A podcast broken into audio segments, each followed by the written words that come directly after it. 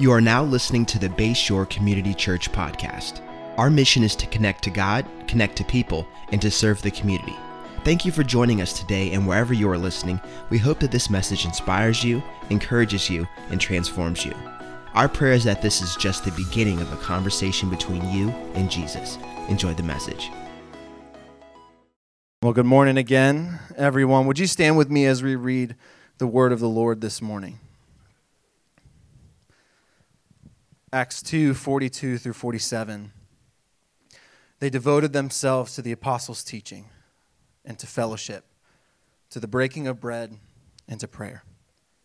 Everyone was filled with awe at the many wonders and signs performed by the apostles. All the believers were together and had everything in common. They sold property and possessions to give to anyone who had need. Every day they continued to meet together in the temple courts. They broke bread in their homes and ate together with glad and sincere hearts, praising God and enjoying the favor of all the people. And the Lord added to their number daily those who were being saved. Let's pray. Lord Jesus, we welcome you into this place. May your Holy Spirit soften our hearts. Give us eyes to see and ears to hear all that you would say and all that you would do in this place this morning. Fill us with your Spirit this morning, Lord Jesus, and prepare our hearts. In your name, Lord Jesus, we pray. Amen. You may be seated.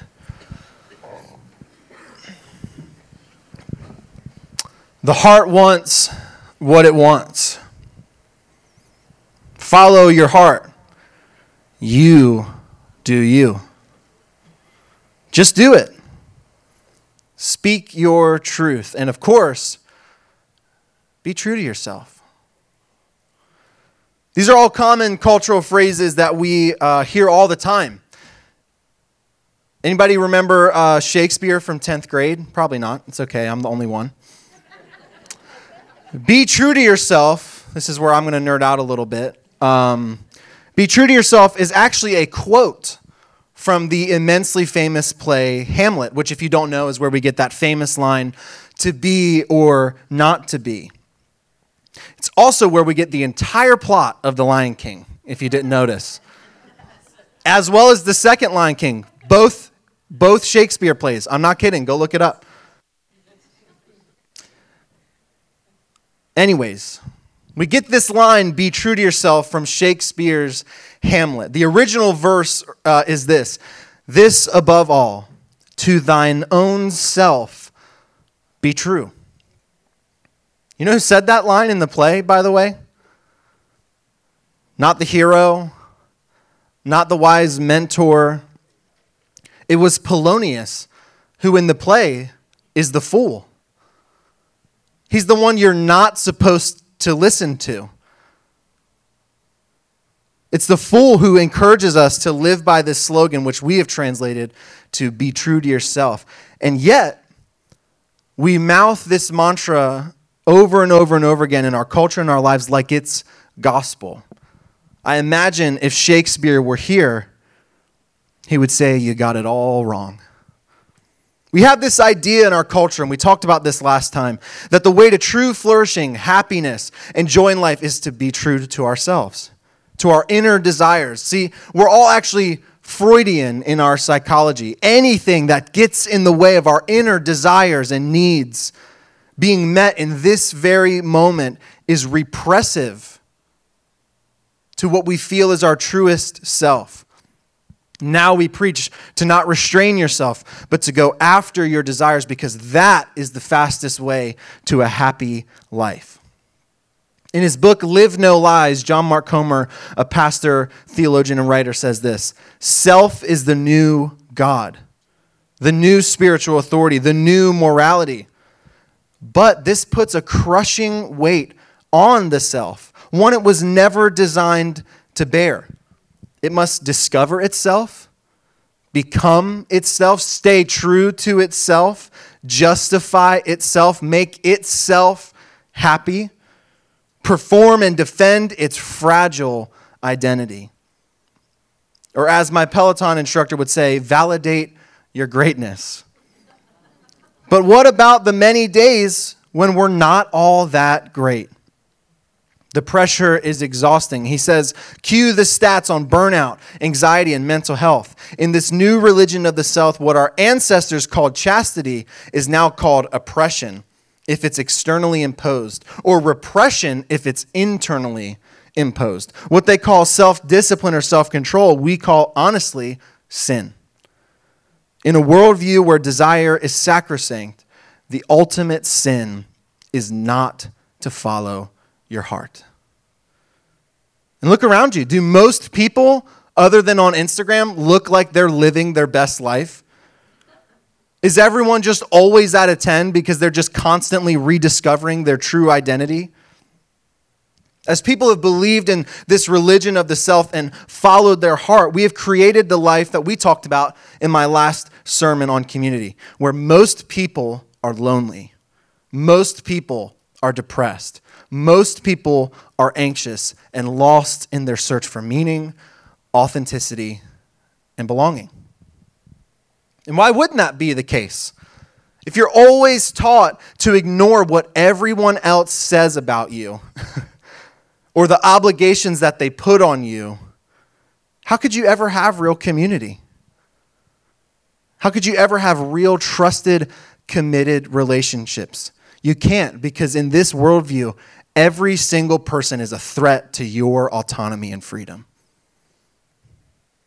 Last time I spoke, we talked about the reality of how God has made us, right? We are not made to be alone, but we're made for community for each other and God. We need real community. I said we are so lonely and frustrated, but the answer is right in front of us.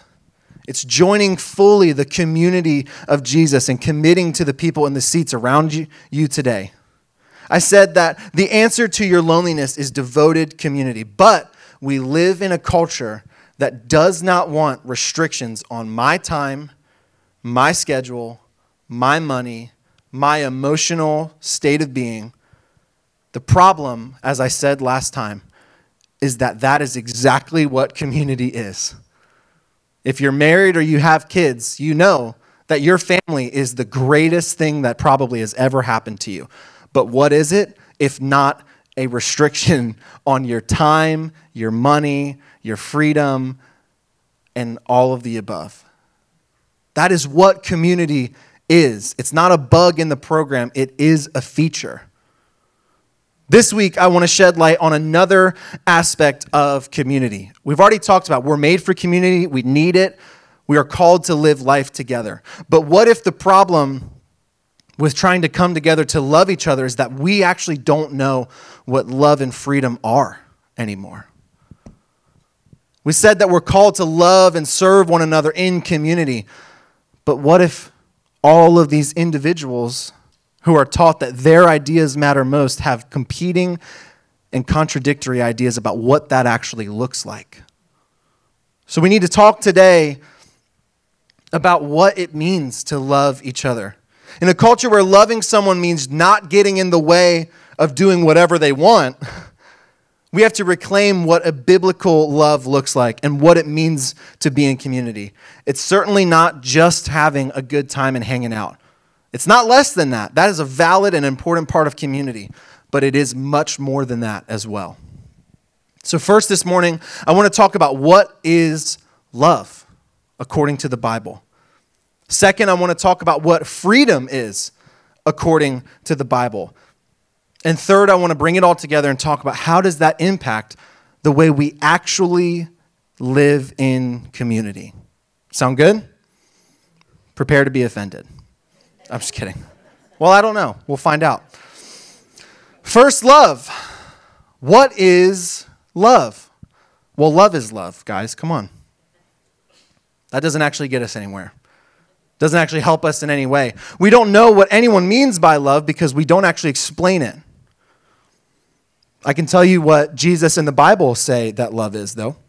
1 John 3:16. This is how we know what love is. Key there. This is how we know, how we can understand what love is. Jesus Christ laid down his life for us. The first thing you need to know is that your ability to even define or understand what love is comes from Jesus and what he's done for you. Two verses later in 1 John 3:18, John writes, "Let us not love with words or tongue, but with actions and truth." It's in that same letter 1 John where John says that God is love. Jesus in John's gospel says, "Greater love has no one than this,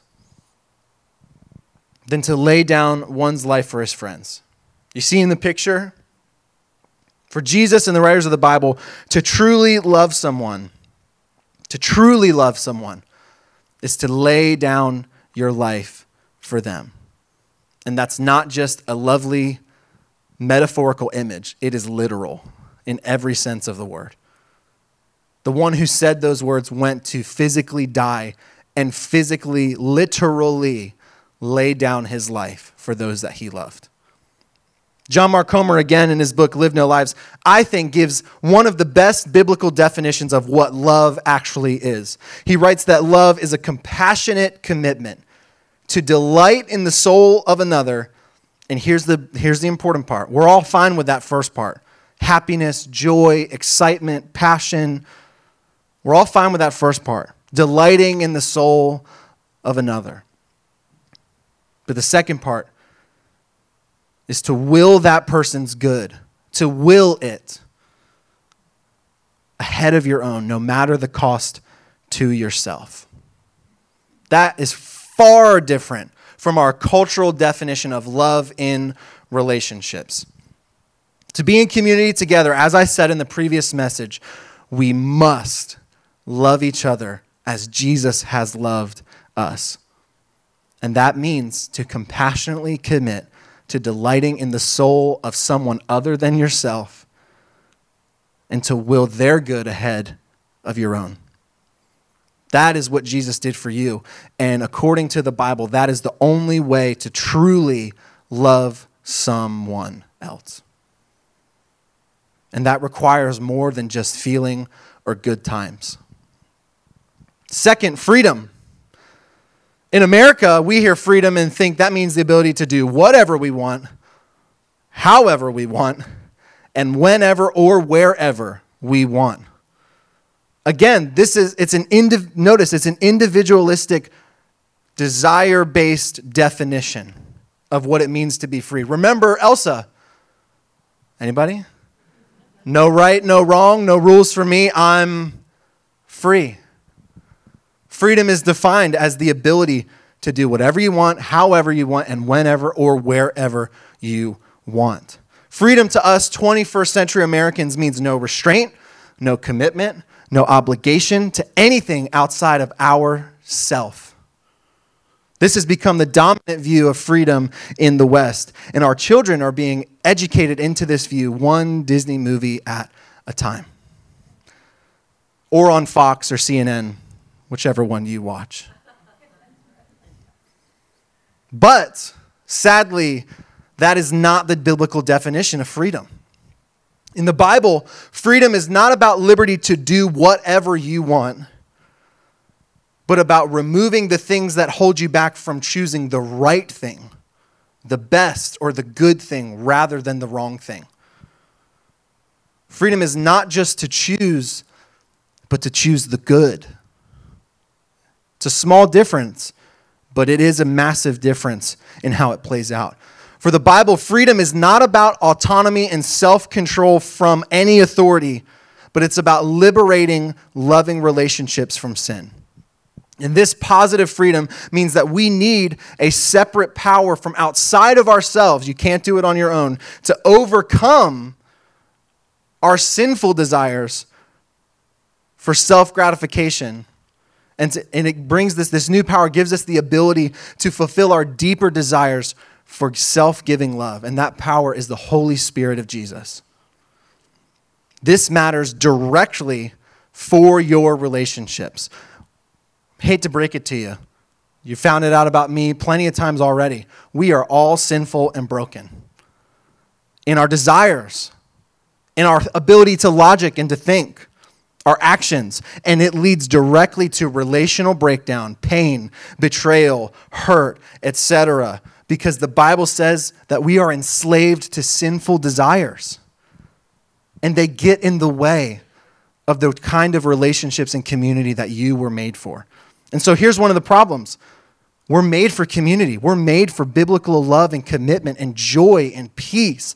The problem is that we constantly hit the self destruct button on those relationships. And we hurt each other, and we ourselves are hurt. So, therefore, we can't be in the community that we're made for. This is why Jesus comes to set us free from lies, from sin, from slavery to our evil and our sinful desires, and evil that is outside of us as well. In a culture where personal desires are king, how are we going to love each other as Jesus has called us to love each other? We won't.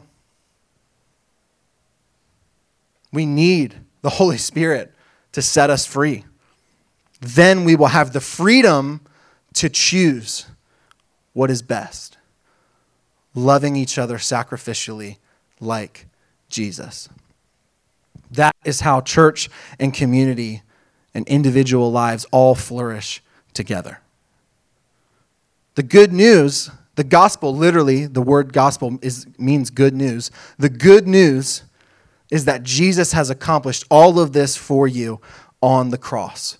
He has set you free, not to do whatever you want, but set you free now to be able and empowered to choose the right and the best thing for you Him. To be loved by Him, to be taught by His Holy Spirit and His Word, and by others in community what it means to love and to be loved, to flourish together, to be a part of a family where you matter where you belong, where you have purpose. So, finally, what is love? It is to lay our lives down for others, to give ourselves for the bettering of another person. What is freedom? Being set free to choose the right, the best, the most beautiful thing. What does this mean now for our life and community? How do we live it out? Get practical. How do we have meaningful, lasting relationships in community? We decide and commit to serve one another and to showing up. It's simple.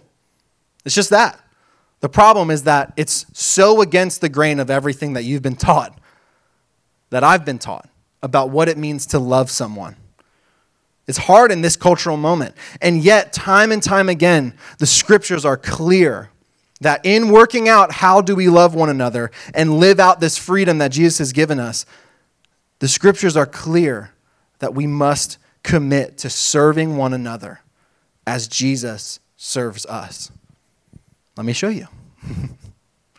Jesus, our King, our Savior, our Messiah, the one who we follow, and the, the one who we decide to build our life on, the one and commit to copying the way of his life. He said this in Mark 10 45. For even the Son of Man came not to be served, but to serve.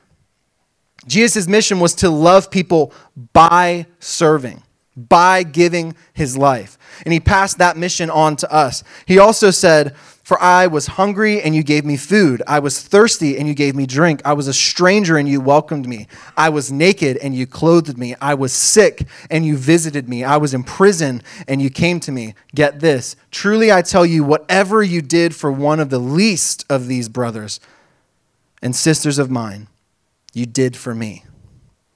Jesus is saying that what you do for others, how you serve others, is actually how we serve Him love God and love others are the summation of the entire prophets and the law. We are called to serve and love others, and it's actually one of the ways that we serve and love God. It's a big deal. Later in the New Testament, Paul, Peter, and the other writers are writing to churches who are trying so hard to figure this out. How do we love each other? How do we have freedom together in community?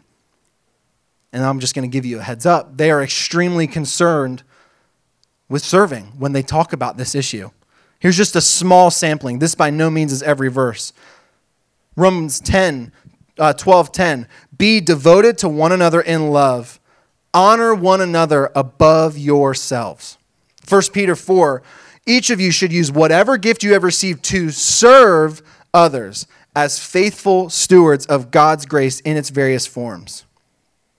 Do not be slothful in zeal, be fervent in spirit, serve the Lord. Again, equating them together. Galatians 5:13 For you were called to freedom. Remember, we just talked about freedom. Only do not use your freedom as an opportunity for the flesh, but through love serve one another. There's Paul giving the definition of biblical love and freedom not being able now to do whatever you want with no restrictions anytime ever. But you are free now to love and to be loved as you were always made to be. And before you were not able to choose that because you were dead in your sin, Paul says. But now the Holy Spirit has filled you and now is empowering you to be now able to choose the right kind of love. Ephesians 6 through 7 Render service with a good will as to the Lord and not to man, knowing that whatever good anyone does, this he will receive back from the Lord, whether he is a slave or free. I think the point is clear by now, right? We are to love one another as defined earlier, and we are to do so empowered by Jesus to choose freely to serve one another instead of gratifying our own desires. That is a hard message. But it's true. You cannot have real, intimate, family type relationships without serving one another like this. And as was shown in the last message I preached, we are all, all of us, in desperate need of real community, real friendship, the kind that doesn't break down when there's arguments or there's fights, but that lives out this love in real time, even when it gets hard. And as was shown, again, we need community. And so, my charge today to you, my challenge today to you is quite, quite simple.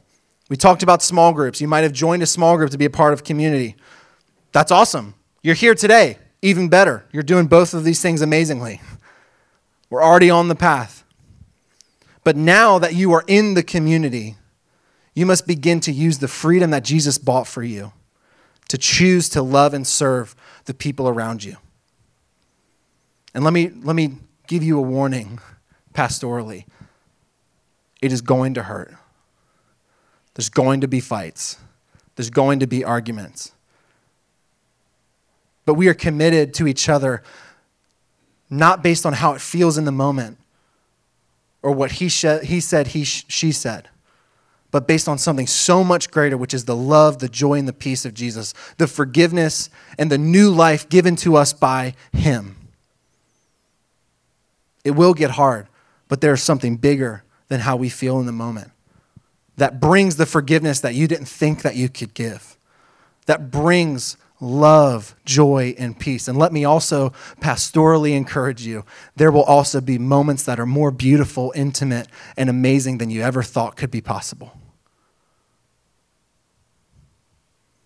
Now you must begin to use the freedom given to you by Jesus to choose to love and serve one another. Thankfully, we have a number of ways of doing all of that at Bay Shore, and every church has to figure this out. The first, if you are already in a small group, is to pray, fight for, and support those people in your small group. What do they need? What are they going through? How can you be there for them? What is the way that you can sacrificially give up something, time, whatever it is, to love someone in need in your small group? This isn't just a check it off the box. We don't want you to get into small groups just so that you can say, ah, I'm now in a small group. What a great Christian I am. You are a great Christian. Love the people in your small group. The reason you're in the small group is for the community, it's for those people. If you're not in a small group, what are you doing? Didn't we talk about this two, three weeks ago? Get in a small group, okay? Second, join our care team. If you don't know what our care team is, this is a group that sole purpose is to do exactly what we're talking about right now, to find opportunities to love and serve the people in within our church. So if you want to be included in opportunities and ways to love and serve people in our church, join our join our group, the care team. You can do that at the kiosk. You can talk to Judy and Kristen who are the leaders of that small group. That group is designed for the sole purpose of loving other people in our church. Third, love and serve our community outside of the church in our missional life group. This group is all about carrying the love within this church to the community outside of it, carrying the love and the freedom that Jesus has given us to those who don't have it yet. You can find Zach and Ashley Hess after service and talk to them about joining this group as well, or you can go to the kiosk and sign up that way. Finally, join a serving team on Sunday. We, as a larger church, are a family, and we serve one another by helping run this Sunday service in all kinds of ways. You could be on stage, you can be in the booth, you can open doors, you can serve in kids. Then there are many more ways than just that. You don't be a part of a family and not do the dishes every once in a while, right? Right? No one enjoys doing the dishes. You might. You might be one of those people, and we have prayer ministry in the back. Um, there are things that I enjoy doing to clean. And I would love for you to find a place that you enjoy serving on a Sunday because the family contributes to loving the family and making the family happen. It's not about, oh, you just have, like, like we just need people to contribute. No, like I want you to actually experience the love and the freedom that Jesus has for you. And it's when you start loving and serving. And so if it's kids, great. If you don't want to wipe kids' noses and butts, totally fine. We got other options. Okay? If you're called to worship ministry, get up up here, get up here. Don't be afraid of getting in the booth. The booth is so much easier than it seems. I promise you. We serve and love each other by serving on a Sunday. Like a family cleaning the house together. Like a family supporting each other. Like a family making things happen so that the love and community in the family can happen. Right? That's what serving on a Sunday is. Finding that place where you can be a contributor, not a consumer. I promise you that there these four ways. And there are more ways than this, but this is just some of the ways we've come up with that hopefully will get you started and then the Lord will continue you on the journey. I promise you that if you commit to loving and serving one another in any of these ways, or all of them, in small groups, in our care team, in our missional life group, on a Sunday, you will experience the love and the freedom of Jesus. Another little nerdy thing, real quick. It's my last one, I promise. There's a book from, I believe it's the, uh, the 19th century by a Russian man named Fyodor uh, Dostoevsky. Anybody heard of that? It's, one, it's considered one of the greatest books ever written. And Dostoevsky was a committed Christian. And in the book, there's this scene where there's this kind of crazy lady who, like, wants to be a Christian. She wants to love Jesus. She wants to love other people. And she said, oh, when I love other people, I just don't, like, I just don't get it. Like she's trying to figure out how to feel Jesus and how to activate her faith. And that she tries so hard to love, love other people, but that she's scared, one, that they're going to reject her, or two, that Jesus won't be there. And the priest, the pastor, says to her that it is in loving other people that your faith will become real. It's when you do the things that Jesus has called you to do that you will experience that change. So take a chance. What if this is all bigger than you? And what if that is so good news that that's the case?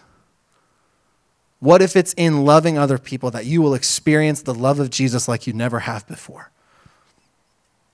What if, if you commit to loving and serving other people, which is hard, which sometimes is not fun, maybe a lot of the time is not fun? What if you commit to that, and what if that is where you experience the love of Jesus? I promise if you commit to loving and serving one another in small groups, in the care team, in our missional life group, on a Sunday on a team, you will experience the love of Jesus. You are made for community. You are made for love of God and love of others. You are called to live like Jesus, to love like Jesus. This is the way to true belonging, real meaning and purpose, and committed, lasting community that quenches your deep longing for meaning, for purpose, for friendship, for acceptance, to know and to be known. Take a chance. Trust in Jesus. Begin serving and loving those around you. Do you have a friend, a neighbor, anyone who you could just reach out to this week? Say, hey, what can I do for you? Get into a small group, get on the care team, get in a missional life group. We have teams that need spots to be filled so that our family can function. Specifically, in our kids' team, you can talk to Callie our kids director, who's doing an amazing job. She would love to give you a space to love on our kids. And you can talk to Steve Hart, our media director. We have places in there where you can help support the Sunday service to make it happen for everyone. These are the ways that we have in Bay Shore to start loving and serving one another. If you begin to commit yourself to serving other people and loving other people the ways that we have talked about today, it's not always going to feel good. It's not always going to be exciting. It's not always going to be Instagram worthy. But it will change you. And it will give you the community and the life that Jesus has made you for. Let's pray. Dear Lord Jesus, we thank you that your love was not a fickle love. It's not one that was based on emotions in the moment, but that is based on your loyal love and faithfulness, your unchanging character. The Bible says that your disposition towards us primarily is one of mercy, compassion, and love. Lord, fill us with that same love. Let us see the people around us as you see them, people who are in need of your love. Lord, empower us with the freedom to choose the right thing to love and to serve each other. And Lord, I pray for all the people in this room who are scared to take the chance, who are uncertain about any of these ways. Lord, I pray that your Holy Spirit would prompt them now to take a chance, to meet you in loving and serving other people. We thank you for your love, Jesus, again. Fill us with that same love. Empower us by your Spirit to have the freedom to choose the right thing, the good thing, the best thing, the most beautiful thing, to love and lay down our lives for other people. That is what it means to be a part of your family, and that is where our lives will be fulfilled and satisfied, is in your love for others and for us. We thank you, Jesus. In your name we pray. Amen. Thank you so much for joining us on the Bay Shore podcast. I want to encourage you to take this message you just received and allow it to go deep into your soul and let Jesus do the deep work that only He can do. A special thanks to everyone that gives generously to Bay Shore. It's because of you that this ministry is possible, creating life change all over the world. You can be a part of spreading the message around the world by going to bayshore.online and clicking Give. For all things Bay Shore, visit bayshore.online to find out what your next step may be. You can subscribe right here and share this podcast with your friends and family. Thank you again for listening. God bless you.